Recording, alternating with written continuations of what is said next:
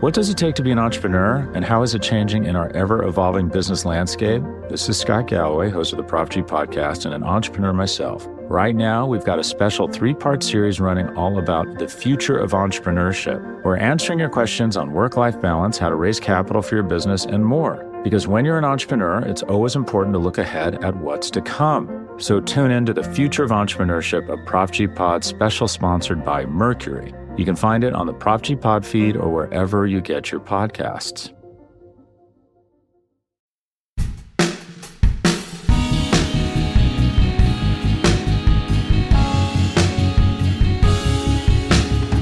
We talk a lot about instability in the Middle East, but one of the countries that usually doesn't come up in this conversation is Jordan. The Hashemite kingdom is typically seen as an island of stability in a turbulent region. But just this week, there was uh, a massive, massive shock to the system. The former crown prince, Hamza, uh, was detained at his home at the orders of the current king, Abdullah, who alleged that the crown prince was engaged in a coup attempt against the monarchy. Uh, this is wild stuff in any country, but especially in Jordan, which is not only a relatively stable regime, or so we thought, but also an important part of the broader Middle East regional security architecture and the American strategy to manage the Middle East broader conflicts. Today on Worldly, part of the Vox Media Podcast Network, we're going to talk about Jordan in real depth. We're going to talk about what happened, whether or not this coup attempt was real, and what it means that there's uh, such a public round of discontent between the king and his half brother. I'm Zack Beauchamp here, as always, with Jenn Williams and Alex Ward. Hey. I love talking about a monarchy. What? It was in Amman, Jordan. Uh, It's an Amman, Jordan. It took There me it a is. second. Amman it is took the, me. it Amman took- is the capital yeah, of Jordan. Right. Yeah. It, it Yeah. was a stretch. It was a stretch. Oh, it was terrible, but I, so I went with it. That's all I got. It was it, the spelling really threw me because like it's a M M A N in writing in English, and it's monarchy is M O N. Also, Alex is just not good at jokes, so that's what threw me. There is Yeah. that. There is that. However, there is a Jordanian news site that is Amman, but M A M M O N. So it sort of works in a weird way, but it doesn't. So we can just move on. okay. Magical. So yeah, it, it looks like Alex has jokes. Uh, unfortunately, I have to call on him to talk about actual worldly stuff. Uh, so hopefully there are no more Amman puns going on. Alex, uh, please tell us uh, what actually happened this week because it's kind of a wild story. Well, just like my joke, there was a failed attempt. So, uh, or allegedly. Very broad strokes, here's what happened. On Saturday, Prince Hamza, uh, who is the half brother of King Abdullah of Jordan, uh, they have the same father, the late King Hussein, different mothers, but they are half brothers. And the half brother Hamza was put under house arrest by the government of King Abdullah. The reason given by the government was that Hamza, working perhaps with foreign entities, was leading a, and plotting a coup attempt against his half brother, the king. To be clear, we don't really have much evidence for this other than the government says this was happening. They point to Hamza having, uh, you know, some relations and some connections to politicians that are connected to Israel and Saudi Arabia and even the United Arab Emirates. But so far, no like actual clear evidence of like these guys were clearly talking. Here's what they were doing, etc. It's just they were leading a coup. Hamza disputes this. He uh, released a video to the BBC in which he said, uh, Nope, nah, that's not what happened. If anything, it's just that I have been an open critic of my brother, and uh, this is a way to stifle dissent. And so that what led to a pretty high stakes, you know, he said, he said in the royal family, which I should note doesn't really happen in Jordan. Like we've seen, you know, royal families have massive disputes elsewhere in the world, but just not in Jordan. Almost Including on of- Oprah, it turns out. There you go. Um, anytime there's these kinds of disagreements within the royal family, they happen behind closed doors. They just don't happen out in the open like this and so dramatically to the point that they capture the world's attention. So that is the basis of what happened. Um, but that was not the end of the drama. What we also saw was, you know, not only Hamza, but like roughly 17 to 20 other officials were arrested as part of this, uh, you know, detaining uh, effort because they were all allegedly part of the coup and involving, you know, other members of the royal family, a, a former cabinet minister who has ties to Saudi Arabia, leaders of tribes that form the backbone of King Abdullah's political base, like some pretty major figures. And so this is not just like Hamza did a thing. This is there is a wide conspiracy against the crown um, that I, King Abdullah, am trying to sub- subdue and, and to quash before anything gets worse. Then it went slightly quiet um, un- until the next day, Sunday. Um, right, it was quiet for like half for a hot second um, until Sunday, in which um, you know audio was released. It seems by by Hamza's people, in which he's like, "Look, I'm not going to stay quiet. I am absolutely going to keep talking uh, about the what I think are the failures of my brother's policies. I'm going to continue to tweet. Like I will stay in the house. But by the way, house. It's a palace. Like calm down. But still, you know, he's he, he's he has to stay there. Um, it's like I'm not going to leave because I want this situation to be kind of chill and not the worst. Because if I leave, it's going to escalate. But I'm not going to stay quiet.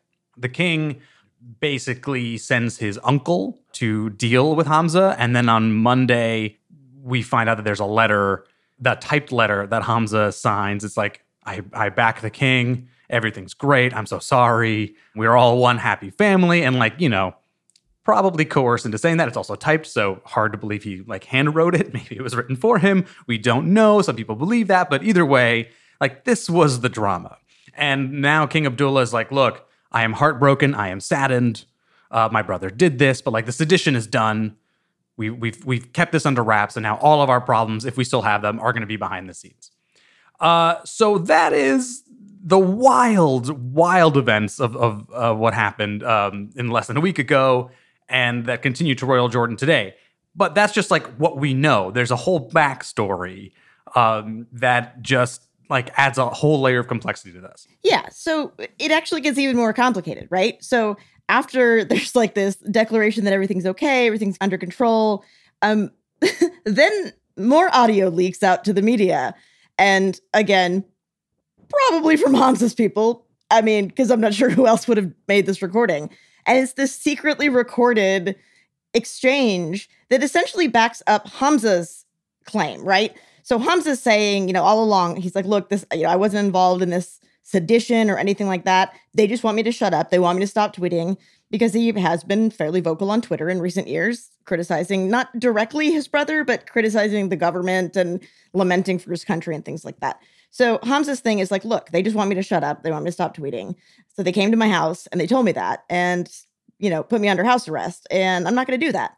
Um, and then, of course, the government, uh, you know, the monarchy says, no, no, no, it was this whole plot of sedition, right? So then this audio leaks out, and it's an exchange between the top general, like the chairman of the Joint Chiefs of Staff of the Jordanian military, in Hamza's house, literally like telling him he has to stay there with like the army, like Jeep outside and all these forces. And it's this really wild exchange because you hear like, the general's like really calmly just kind of like you know being a general saying like we're not threatening you and so, like it starts out he says i'm asking his royal har- har- harness really his royal, Royal harness. harness. royal harness We we love that. Sophie, please I mean, keep that in the episode. We got to keep probably- the royal Military's being a royal harness. Yeah, Um, seriously. So the general says, I'm asking His Royal Highness starting from today to stop attending these events, stop meeting with these people. And he seems to be referring to meeting with tribal leaders and these other kind of high profile events that eh, kind of undermine his half brother's authority when, you know, the former crown prince is out there meeting with, you know, really important, influential tribal leaders publicly and taking pictures. So he says, stick to family visits and that there be no tweets. And then you could hear Hamza like asking for his men to bring the guy's the chief's car around, and he starts yelling at him, and he's like, "So you come to me telling me what to do and what not to do in my country? Are you you're coming to threaten me? You're telling me not to go out and see the people? Are you threatening me?" And like Huneiti, the general, just like, "We are not threatening." And so he just keeps going, and Hamza's like, "So the mismanagement of the country is my fault. The failure is my fault." And you tell me you're the, the heads of the security service. You're threatening me. Don't leave your house. Don't see anyone. Don't tweet. And then he goes, Get in your car and leave, sir. and it's just like this really wild thing. And so, like, he keeps yelling. And, uh, you know, the guy is, the, the general is kind of like really calmly trying to just be like, We're not threatening you. We are telling you not to tweet. And he's like, You're threatening me, like, in my house. Like, the son of, you know, the house of Hussein. Like, how dare you speak to me in this manner, sir? Again, it's like this very, like, imperious, uh, it's an amazing exchange. And so that audio leaked out, right? And it seemed to pretty clearly back up Hamza's version of events. And then, oopsie, all of a sudden, the government issues this huge blanket, like media gag order that nobody can talk publicly about what's going on all of a sudden because this audio leaked out.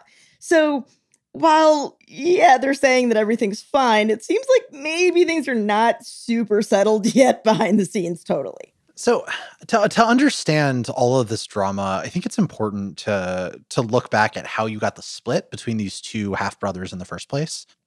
So prior to the current king, there was King Hussein, and King Hussein had married a number of times, and it seemed wanted to make Hamza, the the crown prince who's in so much trouble right now, into the next king. But instead, he chose Abdullah, who is the son of a different wife. So, already creating a little bit of tension between these two men. The reason seemed to be that Abdullah was older and more prepared. Hamza was 18 at the time that this decision was being made.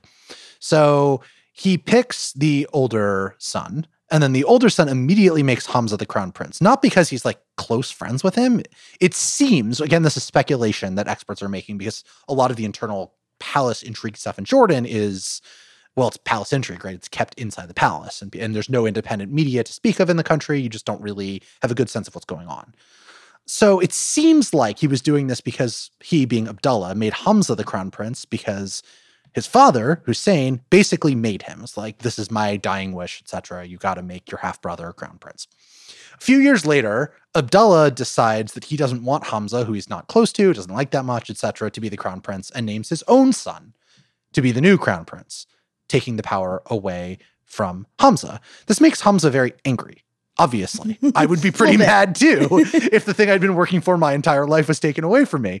And so he becomes an, an, outspoken critic of Abdullah's rule. And like, this is a problem for Abdullah in a number of different ways. First of all, it is very bad if you're in a monarchy when other elements of the monarchy are criticizing you. The family is supposed to be the united physical representation of the country. And so when they disagree amongst themselves, it threatens like foundational legitimacy of the political arrangement and the stability, internal stability of the regime. Second, Abdullah's regime had a lot of problems. Like this isn't some kind of government where everyone's really happy and doing well, etc. There's significant poverty in certain places. They have uh, a, a, lar- there's a large amount of government corruption, which is a real focus of Hamza's critiques. And in general, it just it highlighted the shortcomings of the government. And the third is that Hamza is in some ways uh, a more popular figure than Abdullah, who is, again, according to the way that observers of Jordanian politics understand the internal political dynamics, Hamza is more popular, he's more charismatic. Abdullah is, is much less uh, in touch with the way ordinary people in Jordan uh, see the monarchy, and you know, people just don't like him as much. Part of this is that Hamza actually looks a little bit like Hussein, their father, who is very well liked and still remembered fondly by many Jordanians. So the end result is that you have this pretty significant threat to Abdullah of his half brother going around publicly criticizing him. And it seems like now he decided that this is going to stop and decided to use the army to do so, which is a pretty striking step, to put it mildly, wielding the military against uh, against a member of one's own family. I think we need to note that Jordan paints itself and in some ways has the right to say that it is, you know, one of the more stable countries in a pretty volatile region. Um, and so when we see something like this happen, it sort of shatters that perception. And that's why I think this this made the waves it did. Not only because, you know, royal intrigue of any kind is is, is just fun. Um, let's be clear, despite the high stakes. But this sort of ruins the reputation of Jordan, and it shows that King Abdullah, who many in, in the West, including the United States, seem seem to love and revere, is perhaps more authoritarian than you know they'd been letting on. In fact, Freedom House, which does an, an imperfect measurement of, of a nation's freedom, but basically turned Jordan from like partly free to not free. So, and I and I mentioned this because I think the, the political backstory here adds a bit to to both sides' arguments. Which again, Abdullah is saying Hamza was leading a coup or part of a coup plot. And Hamza is saying that no, this is about stifling my speech against the government. So, to make Abdullah's point, I guess, um, is that Hamza, what he's been doing for years, has been basically criticizing everything that, uh, not everything, but a lot of things that Abdullah's been doing, including a massive crackdown on teachers' unions, leading to thousands being imprisoned, to hiking taxes on on workers that led, you know, Hamza to basically say that there was you know mismanagement by the government and even eventually to tweet out in 2018 oh my country which is you know seems like a pretty big lament that especially when your brother's the one leading the nation. And he's been going around pretty publicly meeting with you know tribal leaders and other power brokers in the country which if you are the king doesn't make you feel too good right? When you see a lot of powerful folks sort of start siding openly um, with your brother who does not pose necessarily like an open threat but is seen internally as one to the crown.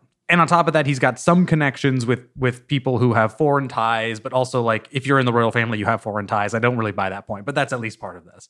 So that's sort of if, if you're abdullah so, you're so alex sorry to interrupt but in the um in the last two comments yours and mine we've been sort of framing this as if it was a decision by abdullah to crack down on his brother and that means implicitly we've been denying the official Jordanian narrative of what happened, which is that there was a coup attempt led by Hamza, or at least an implicit coup attempt led by Hamza. Uh, Jenn, the general sense among observers is that that claim isn't very plausible, right? That it does not seem likely that Hamza really was involved in any kind of coup attempt. It's not necessarily that it's not likely. I mean, that's potentially part of it, but it's also they just have provided no evidence whatsoever. Like, they just say that they have some evidence that he was talking to some other people in this, you know, alleged kind of conspiracy. They're like, oh, we have, you know, phone recordings and phone call information, you know, between him and some other people. Um, and then there's this other like thing that did actually happen, which is that a friend of his in Israel, who is a good friend, basically heard from Hamza over the weekend. According to this guy, to the Israeli guy, he said, Look, you know, Hamza essentially contacted me and said, there's some weird stuff going on. I'm really worried about, you know, my immediate family, my wife and my kids. So the Israeli says, "Hey, I'll just, you know, I'll send a jet. I'll take your wife and kids and get you out of the country. You know, get them out of the country to keep them safe for now." Now, Jordanian media and, you know, the regime is kind of pushing the the idea that this guy is former, you know, Mossad or current Mossad, uh, so this Israeli security service, basically saying that this is an Israeli spy, meaning this is the Israeli government secretly trying to like, you know, meddle here. They're trying to evacuate. You know, they they were in on it, right? So that's why they're sending a jet. Like, who would do that? The guy maintains, "Look, I'm I'm not Mossad. I'm I'm just a friend. Um, and I was worried about my friend, but I have no knowledge or involvement in anything But you say he just on. a friend. But exactly. you say he just a friend. Oh, baby, oh, baby you. you. are not Mossad. Amazing. But you say he just a friend. But you say he just a friend. All right, sorry, Amazing. Jenn. I just that was just beautiful vocal stylings of Zack Beauchamp, ladies and gentlemen. It's me. I, I'm the Bismarcky of this show. Oh, incredible. Um, but yeah, so like, so it's like it's not like there's not nothing, right? It's but it's all kind of circumstantial. Um, and again, you know, like Hamza's version is like, yeah, I was like worried about my family because they literally put me under house arrest, so I kind of was justified. And you know, and then again, he, you know, they released that audio or or it is released. I don't know who did it, but you know, that pretty much backs him up with the general being like, do not tweet, like literally don't tweet. Like they're shouting about social media. So it's not really subtle. But at the same time, like you could also see the government side somewhat being backed up by that in the sense that, you know, they didn't actually say coup. It was kind of implied. What they actually were saying, like the language, it, it was that it was like a foreign backed scheme to promote sedition. Right. With the goal of destabilizing Jordan's security. So you could kind of see how that would maybe fit in. Like it could kind of be both, right? That maybe there wasn't this vast conspiracy and maybe it wasn't foreign backed, but you know, if you're the king and you see, you know, your half brother who uh, is a little bit of a rabble rouser tweeting stuff, and maybe, you know, they were to make some other statement, or maybe he was to make some trip or something, you know, we don't know. But you could see that as like, if you're the king, see that as being, you know, Hamza promoting sedition. So it's not to say that it's like completely out of the realm of possibility. I, I think it's a little bit fuzzier, is basically you know, and again, the regime hasn't provided any sort of hard evidence, but we do have actual audio recordings that seem to back up Hamza's view. Yeah, uh, just to to to make a point on that, like if this were a coup attempt of some sort, you'd probably see the military, so the security services, sort of backing Hamza in some way. Like you don't make a move unless you've got some sort of support. We don't see any evidence that Hamza made that kind of move or had that kind of support. So that sort of actually helps Hamza's claim in a sense. Also, the the recording that, the Jenn mentioned, like even though it is it is an interesting audio and you know there's there's tons of fighting like none of it was the general being like we know what you were up to like here's Yeah, what we ha-" exactly. right like he doesn't They, mention neither of them reference that at all. exactly it's just about like dude just stop tweeting please and just stay in the house like Hashtag never tweet. right Yeah, you know, Uh, I, I understand. Sometimes I wish that the army came to the door to stop me from tweeting, but like, I can have that arranged. Uh, Jesus. like, yeah, Alex, like you're totally right that you would expect to see like the military, you know, or at least some faction of it support Hamza having support of them rather than like the general literally being in his house going, yeah, stop talking, buddy.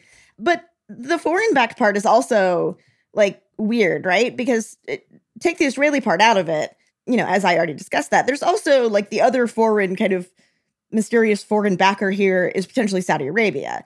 Uh, and there are kind of allegations in Jordanian media of all these kind of like weird quasi ties that like they try to make look really sinister between some of you know Hamza's associates and the Saudis, even though like some of these associates literally have those connections because they used to work in the government and had to do business on behalf of the government with Saudi Arabia. So like they try to make it look kind of nefarious, where it's like, well, yeah, of course I have ties with them. I, I literally did that for you, the government. But but the thing that kind of pushes back on that, you know, the idea that that the Saudis were behind it is the fact that like the Saudis immediately came out and were like, whoa, no, nope, not at all. We absolutely support Abdullah. And then they even sent the, the Saudi foreign minister to Jordan on Tuesday in support of Abdullah. So they like dispatched the foreign minister like immediately. They were like, no, please go right there and make it clear we had nothing to do with this.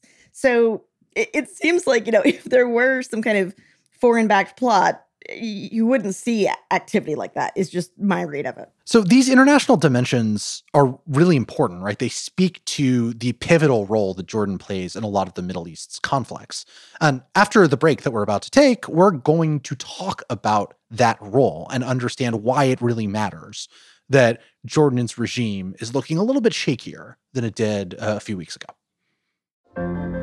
What does it take to be an entrepreneur, and how is it changing in our ever evolving business landscape? This is Scott Galloway, host of the Prop G podcast, and an entrepreneur myself. Right now, we've got a special three part series running all about the future of entrepreneurship. We're answering your questions on work life balance, how to raise capital for your business, and more. Because when you're an entrepreneur, it's always important to look ahead at what's to come. So tune in to the Future of Entrepreneurship, a Prop G Pod special sponsored by Mercury. You can find it on the Prop G Pod feed or wherever you get your podcasts.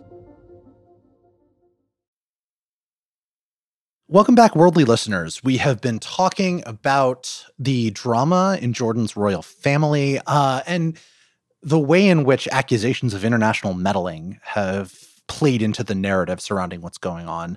Part of the reason that these allegations are so potent is that Jordan really is important in the broader Middle Eastern geopolitical world, though we don't talk about it as much as some of the other countries. It's in part because, like, the stability and consistency of Jordan's regional strategy and aims uh, is, is generally assumed. So, Jenn, what what is that, right? Like, what what does Jordan do in the broader Middle East? Sure. So, just to make it clear, so first of all, uh, background here: the official name of Jordan is the Hashemite Kingdom of Jordan. The Hashemites are the the royal family, the House of Hashem. So there's a kind of a running joke uh, among uh, often critics of the regime uh, and of Jordan. The running joke is essentially they call it the Hashemite Kingdom of Boredom uh, because like things are boring, relatively speaking. It's like ah, we're just like boring and stable. And even I, in like recent weeks, because I just like walk around my house thinking about the Middle East, because of course I do. That Like, sounds I honestly was thinking uh, several times in recent weeks. You know what's funny? We never hear about Jordan in the news, like anything, good or bad. Like you just never see Jordan in the headlines at all. Like you see headlines about Oman more than you hear about Jordan. But Jordan, Sick Middle East burn there. yeah, absolutely. Um, it's just it goes over goes over What a really Muscat. well in Muscat. Yep, nice, well done. But like Jordan likes it that way, right? Like that's something. You know, that's one of the reasons why they probably imposed that gag order because they're like, oh, people are talking about us again. That's not great. And so one of the reasons that Jordan is like pivotal in the Middle East is partially just because of its location, right? It's literally to the east of Israel and, and the Palestinian territories. Um, Transjordan was the previous kind of before Jordan became the independent country, the Hashemite Kingdom of Jordan. There was Transjordan. Jordan at one point, you know, annexed the West Bank. The West Bank is called that because it is the west bank of the Jordan River, right? It also borders like Iraq and Syria and Saudi Arabia. Like it's really literally central by function of that geography. It is literally in the middle of a lot of stuff that has gone on in the Middle East. So just to give you an example, uh, between one fourth and one half of Jordan's entire population are Palestinian, and that is because of you know the kind of mass exodus uh, when the state of Israel was created, and also Jordan's you know at one point annexation of the West Bank and giving citizenship to Palestinians there. But there are you know literally millions of Palestinian you know refugees and their descendants from you know the kind of era of the creation of Israel and the wars after and the decades after. So there's that. There's also, I think, roughly 10% at latest figure of Jordan's population are Syrian refugees from the Syrian civil war. There also is a pretty heavy population of Iraqi refugees from the Gulf War, from the Iran Iraq War, from the Iraq War. So Jordan has literally absorbed a lot of refugees from a lot of other countries. And there's a huge amount of tension. I mean, Jordan's first king was assassinated by Palestinian who was angry over you know, his basically opposing Palestinian nationalism, right? So Jordan is literally at the center of all of these kind of conflicts. So even just like looking at a map, you can understand why Jordan is at the center of everything. And that's also why it's really important to the United States and, you know, and we'll talk about to Israel as well. Right. So, for example, uh, Jordan recently concluded an agreement with the United States that would allow American troops to enter without a visa, uh, which and, and to move around and uh, armed, which yeah, and carry to, weapons. Yeah, right. Which speaks to uh, not just like the closeness of the United States and Jordan. The Biden administration has been somewhat quiet about what appears to be this repression by the monarch, but also because the U.S. wants to have uh, a freedom of movement in the Middle East. And so getting an ability to put its troops in a strategically important location, thanks to the Jordanian government's compliance and friendliness to the United States, means that the US is uh, likely to back even the repressive regime currently in power uh, for quite some time, right? It just wants that military placement in the event of another kind of Middle Eastern conflict. Uh, another important point is that Jordan plays a significant role in the administration of the Temple Mount in East Jerusalem, the holy site for both Jews and Muslims, where the Dome of the Rock and the Western Wall is. It, it is a very complicated religious situation, and, and, and getting into the details would be beyond the scope of the show. But it's important to note that the the Jordanian backing helps preserve what's called the status quo there, where there's a, a sort of set of rules about who prays where under what circumstances. And if there were to be serious upset in the Jordanian regime, then you could imagine the uh, administration of the Temple Mount area changing, which is it's one of those areas that has played a significant igniting role in Israeli-Palestinian conflicts in the past, given how important it is religiously. So any change to the status quo there uh, would be quite threatening and could lead to chaos. Yeah, I just want to pop in really quickly and just the fact that you just said the Israeli Palestinian conflict is in itself really interesting because for decades we didn't call right. it that. It was the Arab Israeli conflict, primarily because Jordan was the one that was doing all the negotiating on behalf of the Palestinians. Palestinians weren't acting as their own kind of sovereign entity, not that they have technically sovereignty now, depending on who you ask, but we only in recent decades have started calling it the Israeli Palestinian conflict because the Palestinians are now essentially acting as their own, although fractured, you know, leadership rather than the Jordanians. So like even that alone, like it used to be just Jordan doing this kind of on behalf of everyone with Israel. And of course, Jordan signed a peace treaty with Israel in, in 94. I want to talk about the US element for a moment here because talk about it. Uh, one, it's what I cover, but but, uh, but like two, because I it's not an American story, but it but it matters here. So broadly speaking, Jordan is is a player not only in all the things you just mentioned, but in like making sure our ties with Saudi are good, in intelligence sharing, on on terrorist issues, on just you know regional developments. It's it's helpful right now with with Syria, especially northeast Syria. Uh, a lot of like American designs in the Middle East, including sending troops, uh, are at least aided by Jordan. So it was not surprising, but at the same time, it was to see how quickly the Biden administration came out and was like, we support King Abdullah. He is our guy. Like, stay, Biden literally even said, stay strong. Now, from what we talked about in the first part of this uh, uh episode, the coup part doesn't seem that likely. It's possible, but it doesn't seem that likely. If anything, it seems like Abdullah did this to stifle dissent from his brother and just growing dissent in the country because of Abdullah and the government's mismanagement of the coronavirus, the economy, refugees from Syria, etc. To the point that again, like there's a huge crackdown, and so you know, give, giving some some credibility to Hamza's side here that this is all about you know a growing antagonism towards Abdullah and Abdullah trying to, to, to subvert it. So to watch the Biden administration, which constantly says like we care about democracy and human rights and, and stopping corruption, here they are almost immediately coming out and saying, Abdullah's our guy, stay strong, you know, keep fighting this.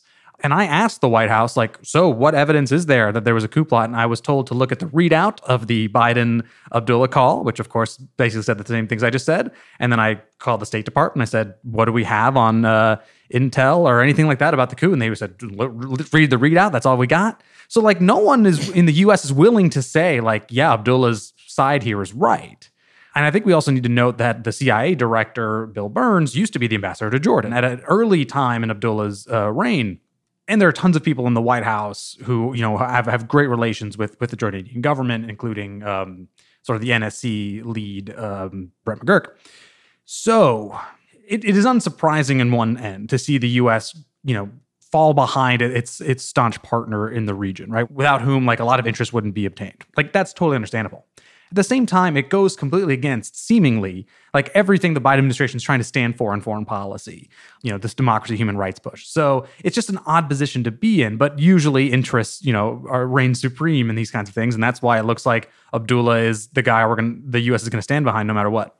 I think it's also just worth noting that, you know, we've talked before on the show a lot about, you know, the US and Saudi Arabia and that close relationship and how, you know, Biden is trying to kind of maybe put some distance between the U.S. and and at least the the Saudi crown prince in large part for human rights reasons. But compare that to Jordan. Everything Alex just said is absolutely right. But also Jordan is literally under US law an ally. It is they are designated they since 1996 as a major non-NATO ally. So that doesn't mean that there's like any security commitment. That doesn't mean that if they go to war we have to join them, anything like that. What it does do is it gives them a number of benefits related to economic privileges, military aid. We give literally hundreds of billions of dollars in foreign military sales, aid, training to the Jordanian government, security services, mil- and military. So, like, the defense ties are literally in US law and are really, really, really close in a way that Saudi is not one of those allies. So, just that kind of comparison. So, when you're talking about like the willingness, that's important. Yeah. yeah, the willingness of the Biden administration to stand up and be like, nope, we totally want this place to say super secure you know, in some ways, not that this is comparable to the Arab Spring at all, but in some ways it reminds me of the initial kind of days of the Arab Spring in Egypt when the Obama administration essentially kind of backed up, you know, very undemocratic actions by the Egyptian regime and military. So, you know, you can see this this very clear trade-off that is being made between security and essentially keeping Jordan the Hashemite kingdom of boredom and you know standing up for things like free speech and uh, democratic reforms and anti-corruption. Yeah I, I think the arab spring analogy Jenn is a good one I, I don't think the jordanian regime is close to failing or anything like that. No, this is it's no, this nothing comparable. nothing like that. It's not even comparable to the actual instability and uprising they faced. Jordan did have its own arab spring so this isn't even comparable to that. Right it's just it's worth thinking about the consequences of what would happen in a, in the event of there being serious instability in Jordan to understand why it is that the U.S. has has taken such pains to defend a government that, on pure moral grounds, I think would not be particularly defensible, right? So you have, let's say, you know, there's some internal, more internal conflict among the monarchy, and there starts to be a lack of political control. It's unclear who's in charge, etc. Well, you have these divisions among the population, right? You have all of these different refugees of different kinds who are attracted to different political movements. You have the East Bank Jordanians, which is the broad term for the people in Jordan who lived east of the Jordan River, so on the East Bank. You have East Bankers who have been close to the monarchy but aren't always like fully on board with monarchical views, but get privileges from the monarchy and uh, would be threatened by its collapse. And so you'd have a recipe for internal conflict between these different groups. Uh, yeah, not to mention the Muslim Brotherhood, which right. itself is divided into at least two fighting factions in Jordan. Right. You so extremists could move in. You have the potential for an Islamist government to set up shop in Jordan, which is obviously what happened in Egypt for a little bit after the the revolution during the Arab Spring. And then you imagine you can imagine what an Islamist government there might do in terms of its regional politics, in terms of how it messes with the peace treaty with Israel or the status quo on the Temple Mount. Right. The the potential for bad things is very, very high. So the, you, you can spin out all of these different scenarios, right, as to what would happen were there to be a serious legitimacy crisis. And that's to say nothing of the amount of refugees that it would generate on its own, right? You already have all of these refugees in Jordan. If there's some kind of civil conflict, more people would want to move out. And like, where do they go? These people who have been refugees for a really long time that are living in Jordan now. The potential for disasters is fairly high. And so the US government and other international actors put a pretty high premium on keeping things boring in Jordan. That's right. I mean, those are obviously the calculations that are going on in Washington, in you know, in Jerusalem, in Tel Aviv, etc. Um, at the same time, though, I think there's a very big difference between, you know, a failed state of Jordan producing an outflow of you know refugees. That's a really extreme, like far end. Right. There's a lot of room to work with in between there and just backing repressive government, right? Like, it's not like you know Hamza that we know of is you know calling for an Islamist government to rise up and take take control. He's not calling on the right. Muslim Brotherhood to like seize control of the palace. Pretty sure, trust me, that would not work out well for him either. Um, guarantee the monarchy is not going to fare well, no matter who you are, should that happen. But like, there's room for reform, right? Like, there are reforms that could be made. There were lots of promises of reforms during the Arab Spring. You know, it is technically a constitutional monarchy. They do have a parliament. Now, you know, the king still controls pretty much all of the power, of course, because that's how it tends to work. Parliament's weak, it's drawn from really heavily gerrymandered districts. The prime minister and the cabinet are all royal appointees. They're not, you know, elected. So, you know, corruption is still a really big deal, as we've talked about. So, like, there are things that could be done to address like the very real concerns that Hamza and plenty of others have raised that the Biden administration, I would argue, could encourage. And now, you know, to be fair, maybe they are behind the scenes. I don't know. I'm not sure that encouraging democratic reform in Jordan is particularly high on their list of of to do. No, uh, you know, items considering literally everything else they have to deal with. But you know, that is something that, that they could be doing if they actually want to put their money where their mouth is and care about democracy and human rights. That that's just where I stand. It, it it doesn't have to, you know, it doesn't have to be the like all the way extreme. We have a failed state in Jordan. Like there are things that could be done. But I think we, you know, we, we're talking a bit extreme here, and I, and I guess I'll reiterate this point. Like with Abdullah clearly acting more authoritarian, more repressive. The stability that Jordan prides itself on is no longer as stable, right? It is right. as there are tons of people coming out against the way the government's running things, they've been passing laws that make it like criticism of the king illegal, and they are jailing people who criticize the king, and they are jailing a bunch of folks who are protesting the way the government's running stuff. Like, sure, it is not a failed state; it's probably not going to fail anytime soon. But the whole argument from Biden, and, and frankly, just even some political science literature, is such that you know these kinds of uh, you know governments seem stable for a bit, but they're sort of you, you dig underneath and they're, they're rotting and they're weak. And and Hamza, like if Abdullah is willing to basically upend Jordan's you know fairly well earned reputation of a stable nation just because Hamza tweets once in a while and is seen with a couple tribal leaders, like that doesn't feel who, too healthy. Who among us hasn't tweeted some stuff that we maybe caused some instability? I don't know. Sure, but like you know, I, again, I don't want to discount the possibility that Hamza was up to something. Like that is definitely possible, but it just seems unlikely based on all the things we've talked about. And so, like, is this exactly the road the U.S. wants to walk down, or other nations? And is this the the road that Abdullah wants to continue on? Like, Abdullah's also facing a choice himself, right? Like, was this sort of a one off move to set a red line to dissidents, and Hamza being like, "Hey, you got to chill here and like don't do this again and we'll be fine or is this sort of his new mo is this anytime he feels that there's some sort of threat to him or some major criticism of his of his rule is he going to crack down in this major way um, and if that part is the case then we're seeing a like the authoritarianization of Jordan. We're seeing a war situation. And is that really like the partner we want to back as the United States and that other nations want to back? I'm not sure. But that's like as silly as this sort of royal brotherly fight is, this family feud, the consequences are pretty big. And and right now it seems like the next moves, like where all this goes, is dependent upon the, you know, the one man who who's wearing the heavy crown.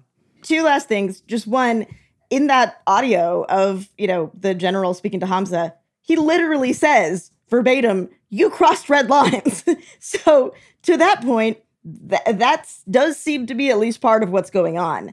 And, and the other thing I just want to add, when we say the, you know, the authoritarianization of Jordan. It, it, I, want to make it clear we're not implying that there was ever a democracy in Jordan, right? It's essentially what uh, some scholars, you know, call a soft dictatorship, right? Like there are some kind of elements of democratic mechanisms that exist at the kind of bare minimum, but they kind of still ensure that that the ruler, that the king, remains the most powerful guy in the country. So, yeah, uh, you know, I think the concern is, you know, going more in the direction of authoritarianism rather than like the hope, which would be moving more into the direction of democracy here. So uh, we're going to leave you there. Uh, I want to thank our producer, Sophie Lalonde, for, you know, making this episode an actual episode and putting up with our bad jokes, which is something you, as listeners, uh, apparently like for some reason. Uh, I want to encourage all of you to rate, subscribe, and review Worldly on Apple, Stitcher, Spotify, wherever you get your podcasts, we're there. Uh, and thanks a lot. We'll talk to you next week. Bye.